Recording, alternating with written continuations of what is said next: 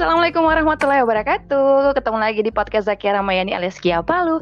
Kali ini Kia tidak sendirian. Jadi sekarang ini programnya obrolan. Kia pastinya akan menghadirkan narasumber dari anak muda yang pastinya menginspirasi.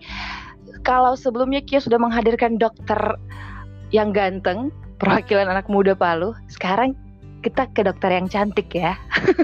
Kita langsung saja ada dokter Dewi Nurul Sakina. Assalamualaikum Waalaikumsalam. Halo Kia. Gimana kabarnya ini, dokter? Alhamdulillah sehat walafiat. Kia bagaimana? Alhamdulillah saya terisolasi. Astaga, terisolasi. Saya mau pulang ke Palu tapi tidak bisa harus eh, antri rapid test kan? Iya, betul. Memang harus persyaratan kan. Mau masuk ke Uh, sini harus uh. pakai rapid test. Kenapa saya tinggal di kabupaten yang harus ada persyaratan rapid test? Eh, itu yang menyedihkan. Tapi sebenarnya sih malah lebih bagus kan. Kalau Lebih misalnya- bagus ya. Iya, lebih bagus kan supaya bisa di ini ya, supaya ditahu lebih awal kalau misalnya kita tuh reaktif atau tidak. Kalaupun misalnya reaktif ya walaupun tanpa gejala ya harus isolasi.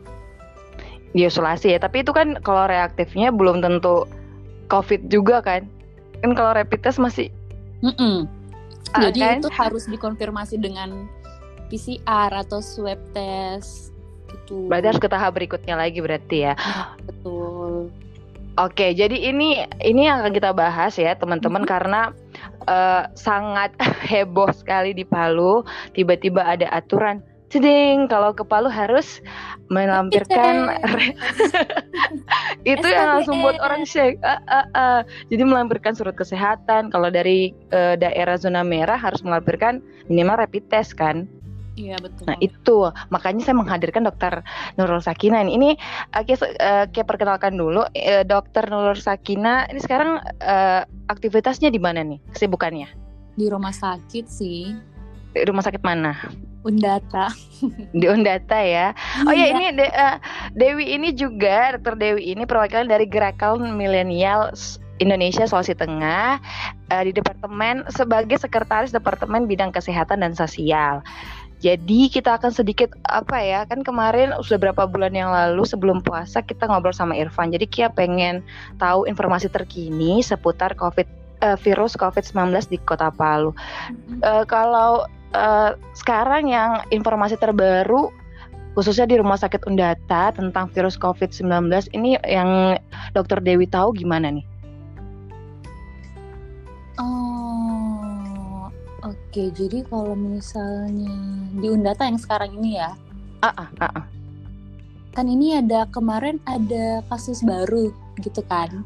Benar, karena sebelumnya kan sudah tidak ada. Terus Mm-mm. eh, lagi heboh ada video perayaan gitu loh. Oh, tim iya? kesehatan iya itu di posting di soal Palu mereka menari eh, gerakan dero itu Heeh. kayak mm, eh, saat satu pasien dinyatakan negatif dan akhirnya tidak ada salah akhirnya dinyatakan tidak ada pasien sama sekali jadi mereka bergembira dengan melakukan tarian dero Iya. itu beberapa hari sebelum kasus 16 orang dinyatakan positif Oh, jadi bagaimana nih kondisinya Jadi- sekarang Kalau kondisinya sekarang sih, karena kan Dewi belum tergabung di tim COVID ya. Mm-mm. Jadi Dewi cuman sebagai dokter umum di bagian itu. Kalau melihat situasi rumah sakit sih eh, masih kondusif, masih Mm-mm. kondusif. Cuman eh, masih ada pembatasan pasien, pembatasan pasien. Terus eh, di beberapa poli itu dia sudah membatasi membatasi waktu ini, waktu polinya. oh gitu. Jadi ada poli yang tidak tiap hari, tidak tiap hari buka. Oke oke. Itu poli berarti ada waktu tidak tidak hari buka. Mungkin jamnya juga lebih singkat ya? Ya, kalau untuk jam sih kan kalau misalnya di rumah sakit kan ada batas waktu pendaftaran. ah ah ah, ah. Memang waktunya lebih singkat sih. Kan pasiennya Oke. juga dibatasi. sedih juga ya kalau yang punya penyakit lain misalnya ya. Karena tuh? jadwalnya itu yang biasanya bisa tiap hari, kita harus eh, lihat jadwal terbaru lagi nih. Iya, Polinya kapan buka. Itu bisa dapat informasi polinya itu, jadwal polinya yang terbaru, apakah kita bisa menelpon rumah sakit atau harus datang berkunjung ke sana? bisa sih nelpon ke rumah sakit di di informasinya. Oke, berarti bisa langsung telepon dulu ya. Mm-mm. Lebih aman kayaknya ya. lebih aman gitu. Cuman Mm-mm. pasien yang kemarin saya tanya gitu kan, Mm-mm. eh, mereka juga was-was loh datang ke rumah sakit. Bener. Iya, was-was benar bilang was-was. Jadi eh, pasiennya kan ini eh, maunya cepat-cepat dilayani, padahal kan antri. Bilangnya, dok ini saya kapan diperiksa? Soalnya saya sudah mau cepat-cepat pulang. Ibu kenapa? Ini saya takut ada corona lagi kan di sini. Itu kayak saya kemarin. Oh iya? Serius? Kan kemarin saya sempat ini kan. eh, apa? Apa sih kemarin ya? Vertigo ya, vertigo. Iya vertigo kan Ki yang cerita kemarin. Ya, Terus terus gimana tuh gimana? Jadi ke rumah sakit.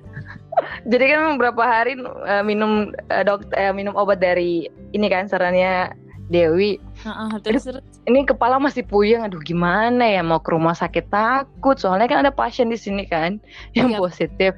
Akhirnya ya sudah pilih ke klinik dokter saja yang Hmm. Dokter umum yang mungkin juga dia THT sebenarnya. Cuman di tempatnya tidak ada alatnya.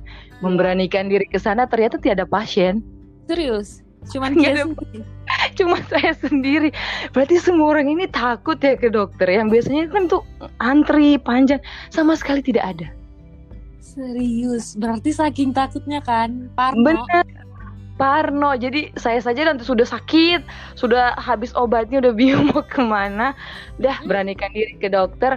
Ternyata dokternya nggak ada pasiennya. Ya udah, itu jadi lega kan? Ah, Nggak ada siapa-siapa. Alhamdulillah. Kira bisa dites, ternyata telinganya tidak apa-apa. Mungkin tapi infeksinya di bagian dalam. Harusnya ke rumah sakit karena alatnya kan terbatas. Tapi ya Alat. sudah saya pasrah. saya pasrah. Saya Jadi takut sakit. Yang penting di, menerima obat yang ada aja. Berarti Tapi di Palu kayak gitu ya? kenapa? Berarti di Palu sama juga berarti ya? Kayaknya semuanya ya, seluruh Indonesia kayaknya. Ya mungkin sih iya takut. Cuman di jalan itu masih rame kok ini. Iya, kalau jalan rame. Apalagi pasar ya. Aduh. Tempat-tempat nongkrong kan sudah mulai buka ya. Uh-uh. Karena kan sebelum 16 pasien yang dinyatakan positif kan sudah ada kabar new normal kan dok? Iya sudah Uh-uh. kayak begitu. Jadi itu semua teman-teman yang punya rumah makan, pokoknya yang punya bisnis sudah mulai kembangkit kembali tiba-tiba dengar kabar lagi, Mhm. shock lagi gitu kan. Ya pasti. Ah, ah, yang tadi yang tadi mau beraktivitas keluar ya ya was-was lagi. Tapi kondisi di rumah sakit masih seperti biasa ya. Ya masih aman, masih aman, masih seperti biasa. Cuman eh, pengunjung dibatasi kan. Mm-mm. eh terus yang pendamping pasien juga sudah dibatasi. Jadi memang tidak bisa rame-rame. Iya, yang melahirkan saya tidak bisa jenguk ya. Kayak rame-rame gitu datang. Karena pengunjungnya dibatasi di rumah sakit. Bener. Mm, memang harus seperti itu kan protokolnya. Kalau menurut eh, eh, Dokter Dewi nih ya, selama ini kan sudah berapa bulan eh, COVID nih, yang di Palu itu rata-rata yang eh, dinyatakan positif yang Dokter Dewi tahu kisaran umur berapa? Bervariasi sih. Variasi ya. Heeh. Yang di awal-awal kan itu rata-rata usia yang lebih dari 50 tahun kan. Itu yang kasus awal. Terus habis itu usia-usia muda sekitaran 25 30-an, 40 ya, kisaran usia seperti itulah kemarin yang banyak terinfeksi. tapi tidak ada anak kecil kan? Anak kecil sih belum ada sih datanya. Mudah-mudahan tidak ya. Iya. Sedih, Oh, di sedih luar sekali. ada ya. Bener. Ah, kalau di luar ada. Iya. Nah, nah ini untuk rapid test. Tadi kan kita bahas rapid test. rapid Itu test kalau uh, ini saya masih agak bingung. Kalau rapid test itu apakah kita kayak cek darah atau kayak gimana tesnya? iya Karena itu masih agak saya saja masih sedikit bingung. bingung. Tesnya apakah seperti cek darah atau tes seperti apa dan dia cepet hasilnya cepet keluar kan kalau yang rapid test? Iya, rapid test itu cuma ditunggu beberapa menit, Uh-uh. sorry. Terus nanti akan keluar loh hasilnya. Dia tuh kayak test pack, Oke, tes jadi nanti pack. kayak garis-garisnya begitu. Oke, berarti bentuknya kayak test pack. Itu yang dites Iya. apakah air liur atau apa nih? Jadi pakai dites. darah, Oh, darah, pakai darah. Oke. pakai darah. Biasa darahnya diambil yang di di vena, di pembuluh darah, Mm-mm. pembuluh vena yang biasa kalau kita ngambil darah itu yang Biasa diperiksa ya? Iya. Mm-mm. bisa di lab atau enggak pakai yang dari jari. Oke, kayak cek golongan darah gitu ya? Iya, betul. Oke. Kan biasanya orang agak parno. Mm-mm. Cek tesnya gimana nih ya? Darahnya diambil di mana? Ternyata bisa di ujung jari juga ya? Bisa Seperti- ada yang kayak gitu. Tapi kebanyakan pada umumnya ambil yang di ini pembuluh darah vena. Oke. Kayak ambil darah biasa, terus habis itu nanti darahnya ditaruh di situ di alat rapidnya, terus nanti dicampur sama reagennya atau buffernya. Untuk di Palu sendiri yang dokter Dewi tahu di mana saja kita bisa tes rapid. Tes rapid itu yang saya tahu di beberapa rumah sakit sudah ada yang adakan ya buat pemeriksaan rapid test mandiri. Itu di Anutapura ada, di rumah sakit Woodward ada, Undata juga ada, terus di lab Prodia sama Maxima juga ada. Oke, berarti banyak tempatnya ya? Banyak banyak tempat buat kita periksa, jadi bisa datang ke sana untuk pemeriksaan mandiri. Oke, dan itu biayanya kan kita udah tahu kan biayanya rapid test untuk yang mandiri berapa. Kalau untuk eh, kalau rapid test kan tadi banyak tempatnya. Kalau untuk yang PCR itu di rumah sakit mana? PCR itu untuk sekarang yang kita mau Mm-mm. buka sih yang setauku di Prodia kan juga ada ada Oh, di- ada ada kok ada kalau Oke. nggak salah Prodia sama Maxima kalau nggak salah ada cuman kan itu lumayan agak mahal ya biayanya Bener-bener. Terus juga lumayan agak lama keluar hasilnya karena pasti akan dikirim dulu kan Oh gitu. Kalau di rumah sakit berarti lebih terjangkau harganya. Maksudnya lebih ya tidak semahal Oh, yang di di ru- sana ya. ya saya sih kurang tahu kalau nominal harganya ya berapa kalau di Mm-mm. sakit karena belum ada bocoran sih juga. Cuman kan kalau di sini itu kita periksa swabnya itu di lab Kesda Oh, untuk provinsi punya. Terus kalau yang buat kota itu di Anutapura ada. Oke. Mm-mm. Kalau informasi yang kemarin saya baca, rapid test itu untuk mandiri 300.000 ribu. Terus yang Mhm. untuk yang PCR-nya itu sekitar satu juta sa- satu juta setengah atau dua juta setengahan ya Iya untuk kali tes. Seperti itu harganya. Heeh, harganya dan itu yang membuat orang langsung shock. iya langsung pusing kepalanya puyeng kan. Wih, Wow. ini ekonominya Mahal. lagi gini, tesnya mahal banget. Terus mau masuk ke sana pun harus melampirkan hasil tesnya juga kan. Mikir kalau satu keluarga ke sana berapa orang yang harus tes. Ya, betul, betul sekali. Kan beban biaya kan. Heeh. Jadi sih memang serba Mm-mm. salah atau serba apa ya namanya? Serba tidak nyaman. Iya serba tidak nyaman. Aduh, makanya lebaran biarin. Aduh, mau kepala. Lebaran tidak ketemu. Iya. Yang Iya, harusnya ketemu Yang foto-foto. foto-foto. Akhirnya lebaran kali ini kita tidak ketemu. Ya. Mudah-mudahan nanti lebaran Idul Adha saya udah di Palu. Amin, amin. Amin, amin, Sedih kan kalau tidak lengkap. Iya, soalnya fotonya saya selalu yang tidak ada di keluarga. iya kan ya ampun Kia Oh. emang selalu nggak ada selalu hilang. Oh, eh, teman-teman pasti bingung ya. Saya dan Dewi ini sepupuan, ini Iya. sepupu saya. sepupuan Jadi kalau uh, acara-acaranya harusnya lengkap keluarga, tapi saya yang selalu hilang iya karena saya di Morowali. sudah sudah sudah jadi orang sana ya oh ya kita balik lagi nih dok. Eh, dari dokter sendiri keluhan-keluhan teman-teman nih, teman-temannya dokter Dewi yang Mm-mm. apalagi yang menangani kasus COVID ya. Gimana sih perasaan mereka? Apakah mereka kan kalau di kita dengar dari pusat ya di Jakarta ada yang tidak bisa pulang ke rumahnya, dia Iya. harus mengisolasi diri sendiri. iya Kalau teman-teman di Palu kayak gimana tim medis yang langsung eh, apa ya, yang tugasnya merawat pasien COVID-19? Em, kalau keluhan mereka sih ya paling sih kalau untuk pasti sih mereka nanti akan dikarantina juga kan setelah mereka rawat pasien Wih kesian banget ya. Mm-mm. atau isolasi mandiri di rumah Mm-mm.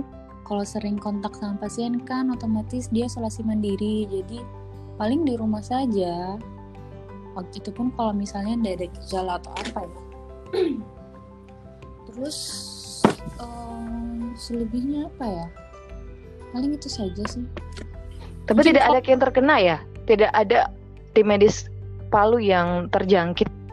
Tidak ada ya? eh setahu saya sih sampai saat ini yang setahu saya ya Mm-mm. kalau di luar sana saya belum tahu ada yang terjangkit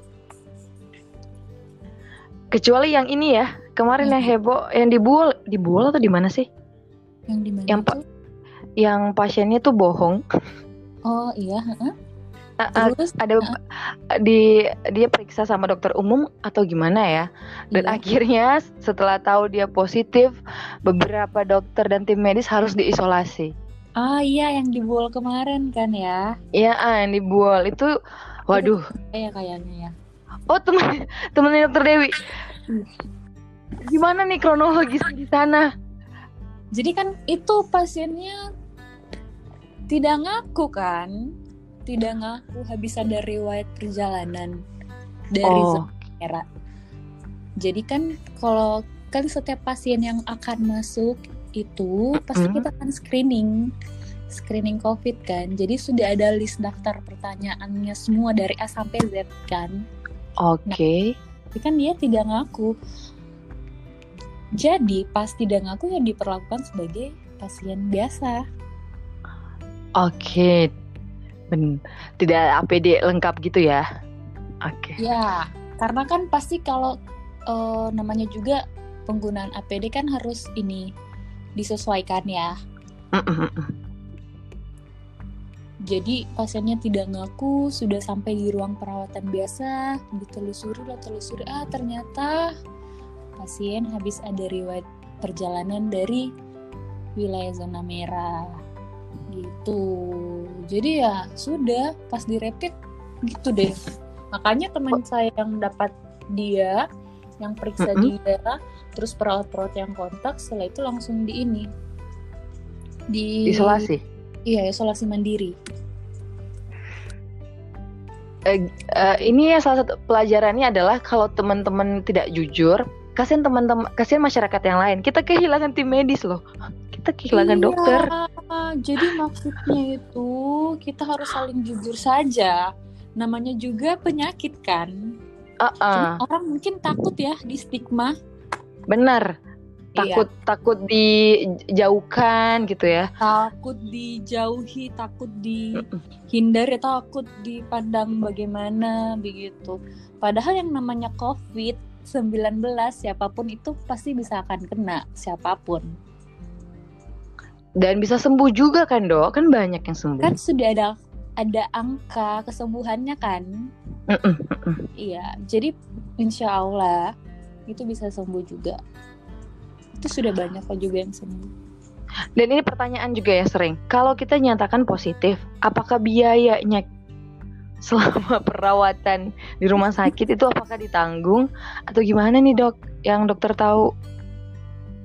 Wow, sejauh itu saya masih belum tahu apakah di cover. Karena berita kemarin uh, asal dia positif yang sempat saya dengar dia akan di cover yeah. pemerintah. Mm-hmm. Tapi untuk tesnya aja yang sekarang harus bayar sendiri karena sudah tidak dibiayai kan. Tapi kalau memang dinyatakan dia positif di karantina di rumah sakit semuanya bebas biaya. Katanya yeah. kayak gitu. Mudah-mudahan seterusnya begitu ya. Karena saya pasti berharap sih seperti itu juga. Karena kasihan kan beban sama pasien juga. Benar, karena kemarin yang dokter Ivan bilang ada yang nyatakan positif, akhirnya dia kehilangan pekerjaannya, dia nggak ada penghasilan sama sekali, terus bingung juga mau biayai uh, biaya perawatannya dia kayak gimana, terus keluarganya juga makan apa, itu kan pasti jadi beban pikiran juga ya yang lagi iya. sakit. Iya betul, pasti akan jadi beba beban beban pikiran juga. Pokoknya COVID ini berdampak pada berbagai sektor lah. Benar Nah, ini pes pesan dari dokter nih, dari dokter Dewi buat anak-anak muda Palu yang lagi rame. Yang di jalan kayaknya tidak ada terjadi apa-apa ya. Mereka lagi rame. Di iya, mana-mana. Iya, di jalan itu rame, sudah kayak pada sudah kayak biasanya. Mungkin bosen dok ya. Iya pasti bosan, jenuh di rumah itu pasti gitu pasti kalau cuman di rumah diam pasti akan bosan dan jenuh. Jadi pasti mereka butuh keluar lihat situasi di luar. Cuman ya seperti itu. Kalaupun misalnya kita keluar uh-huh. jadi kita harus tahu protokol kesehatan itu seperti apa. Gitu. Jadi kita harus cuci tangan. Uh-uh kan di setiap tempat itu alhamdulillah sudah ada ini ya. Iya benar tempat buat cuci tangan disediakan buat tempat cuci tangan.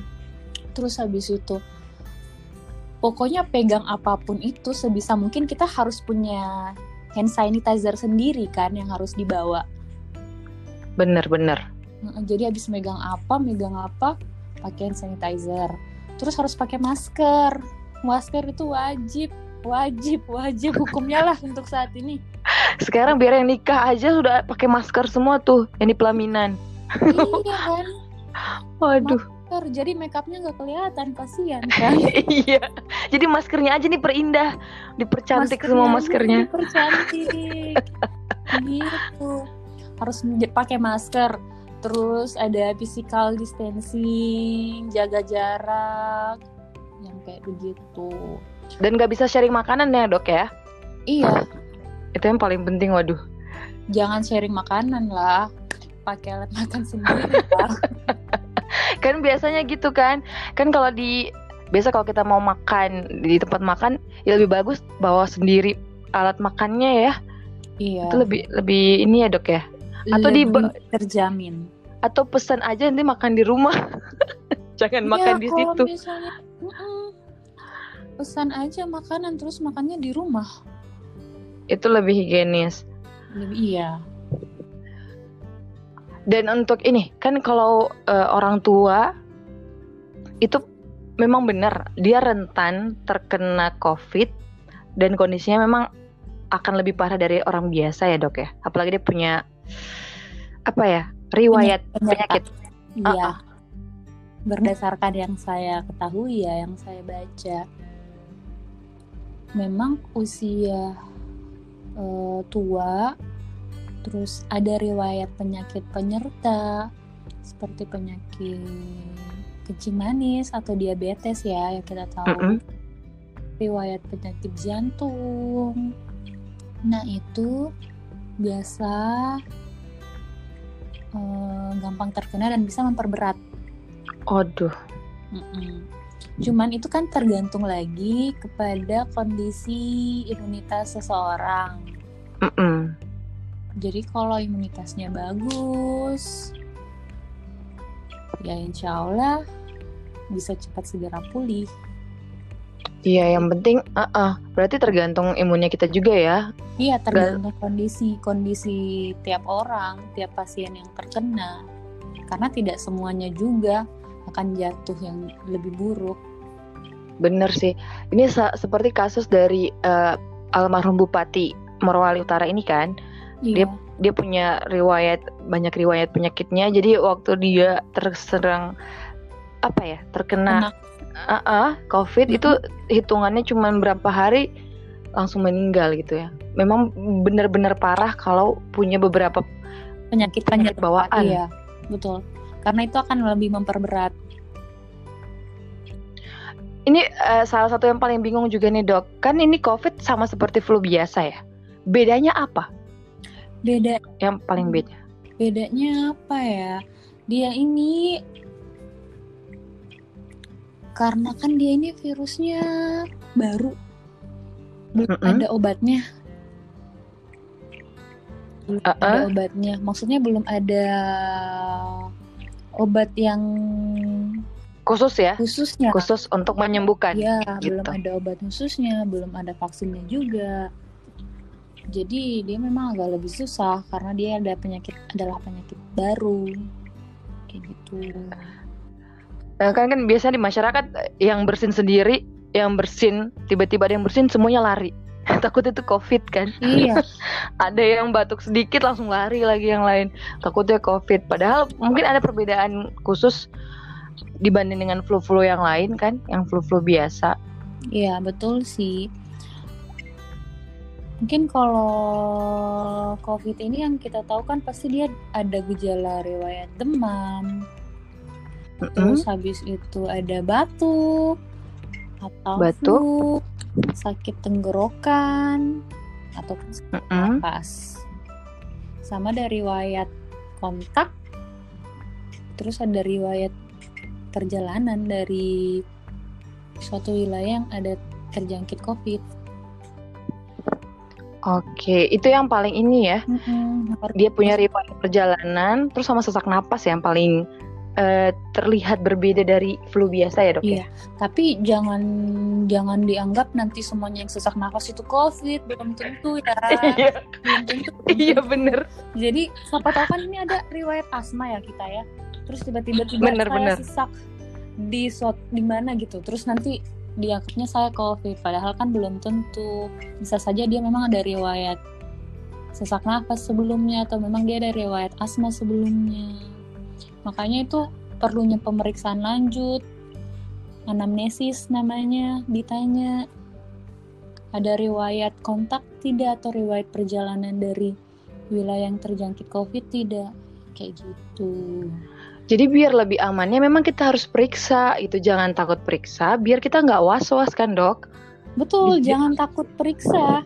Kalau sudah ada riwayat demam lebih dari 38 derajat ada riwayat batuk flu terus sesak nafas eh sesak sesak nafas sakit tenggorokan yang tidak kunjung sembuh dengan pengobatan uh, dengan pengobatan kita boleh periksa kok itu oke oh berarti kita kalau misalnya kita lagi batuk kita coba obat flu biasa dok ya Iya, Kalau, obat batuk, iya obat simptomatik, obat untuk mengobati gejalanya kan. Uh, uh, jadi kalau udah tidak sembuh nih sesuai resepnya, sesuai obatnya udah mm -hmm. habis, kita terus misalnya meriksa. memburuk keadaannya. Uh -uh, uh -uh. Iya, boleh diperiksakan lebih lanjut.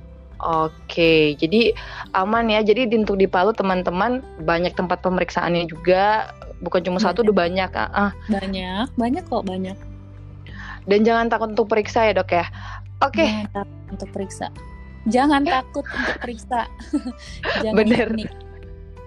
jangan panik oke okay, kita uh, sudah mendengarkan banyak uh, informasi dari Dokter Dewi terima kasih Dokter Dewi sudah bergabung di podcast Kia Makasih juga Kia.